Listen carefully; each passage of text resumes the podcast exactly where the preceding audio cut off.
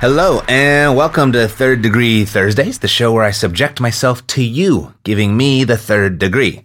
Alrighty, so I got a question via email from Mike Samaniego.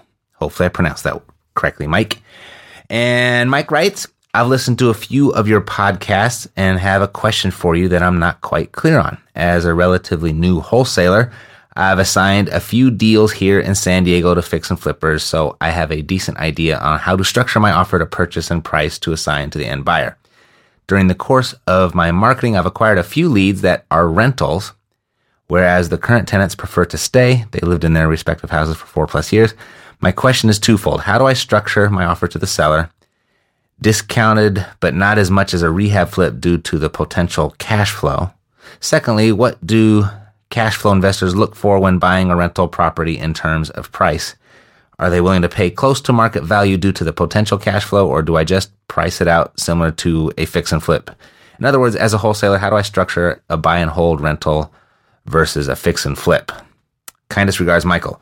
Okay, so there are a bunch of questions in there. And I think what you're getting at, Mike, is really how does your offer to the seller differ when your intent is to sell to a buy and hold investor versus a fix and flip investor? I think I've summed it up there correctly, and I'll address everything in my answer. But that's the basis. How does your offer to the seller going to be different when your intent is to sell to a buy and hold investor or a fix and flip investor? All right. So good question. And there are different schools of thought on this, and those different schools of thought will typically depend on either your end investor and or the market of where the property is. Now there is a third school of thought that I think you should consider more than any other. It's my recommendation. You don't have to. It's just what I think you should do. However, I know everyone is not in the position to operate from this third school of thought. So I'm just going to go ahead. I'll start with the two most popular, the two most common. Okay. So first, it depends on your investor. You have to know your buyers. You have to know your investors. So basically, just, just like any business, you have to know the needs and wants of your customers. And in our business, we call them buyers. Now, you get to know what your buyers need and want by networking and by surveying, asking questions. And you can do that in person or you can do that online. There's many ways to do that. And, you know, when you know what your end buyer is looking for, it's easier to go shopping for them. It's easier to market for them. You know, specifically if, if you know that your buyers need to make a minimum of 15% return on a flip or 20% cash on cash return on a hold, then you know what to offer the seller, right? But is every single investor that you uh, work with, every buyer want a 15% return on a flip? No, someone's going to want a 10, someone's going to 15, well, someone's going to need 25 or 30. And then the same with the cash on cash return.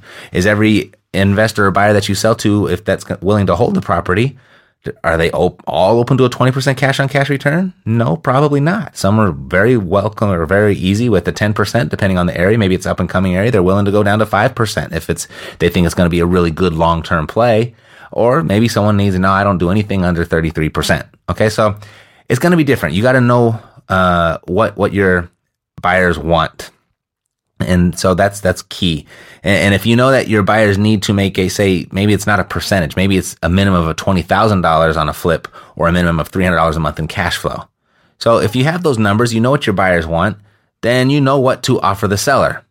The challenge there is not all buyers want the same thing. Even if they all want to hold, they all probably want something a little bit different out of the properties that they hold. Okay. So, but that's the first way. You got to know what your buyers want. Second, it depends on your market. You know, what's hot in your market?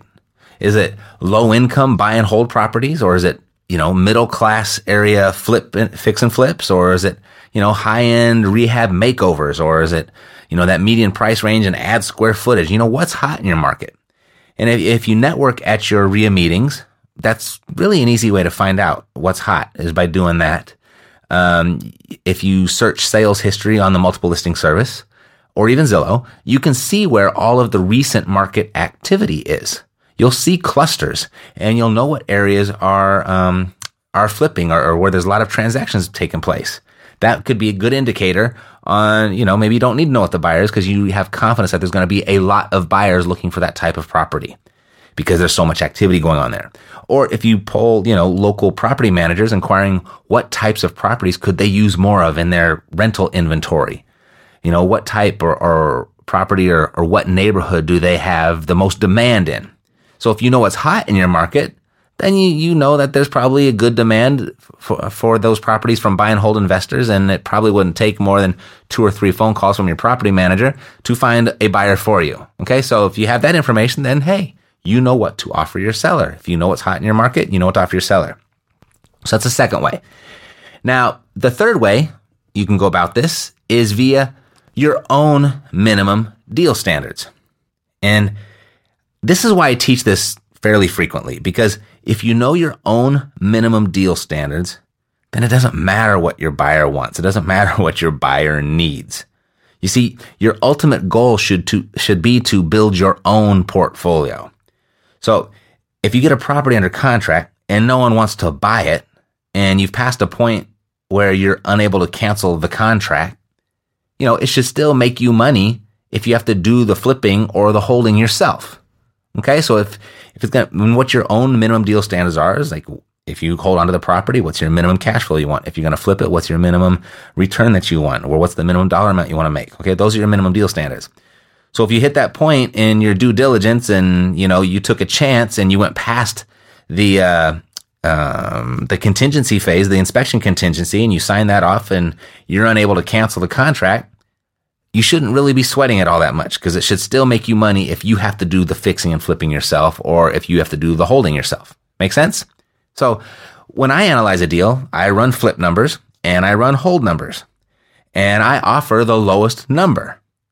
So the, the lowest number of those two calculations. So if that, if strategy number one doesn't work, I have a safety net and I can execute strategy number two or vice versa. And, and this is why now I almost exclusively use the three option letter of intent calculator for my offers these days because it presents three options, three options to the seller of which it doesn't matter to me which one the seller accepts because I meet my minimum deal standards with all three options. Okay. So it kind of, it's inherently built in there. So I am always protected.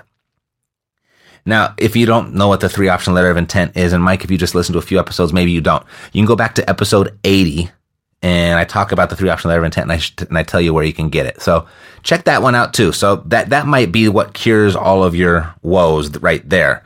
Cause that safety net and that question about what should I offer the seller is kind of, you know, kind of indirectly takes care of itself by using a three option letter of intent.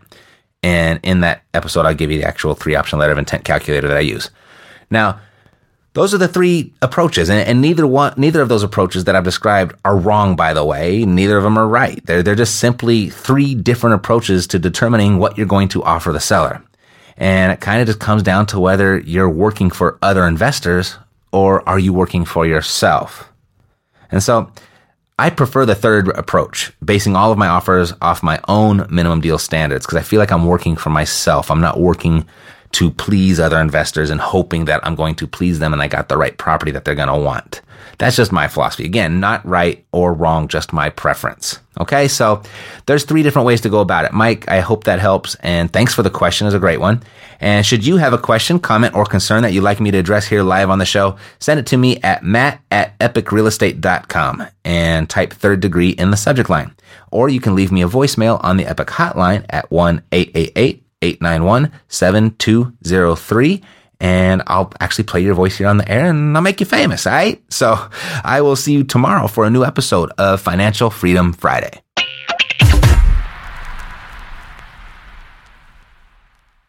This podcast is a part of the C Suite Radio Network. For more top business podcasts, visit c-suiteradio.com.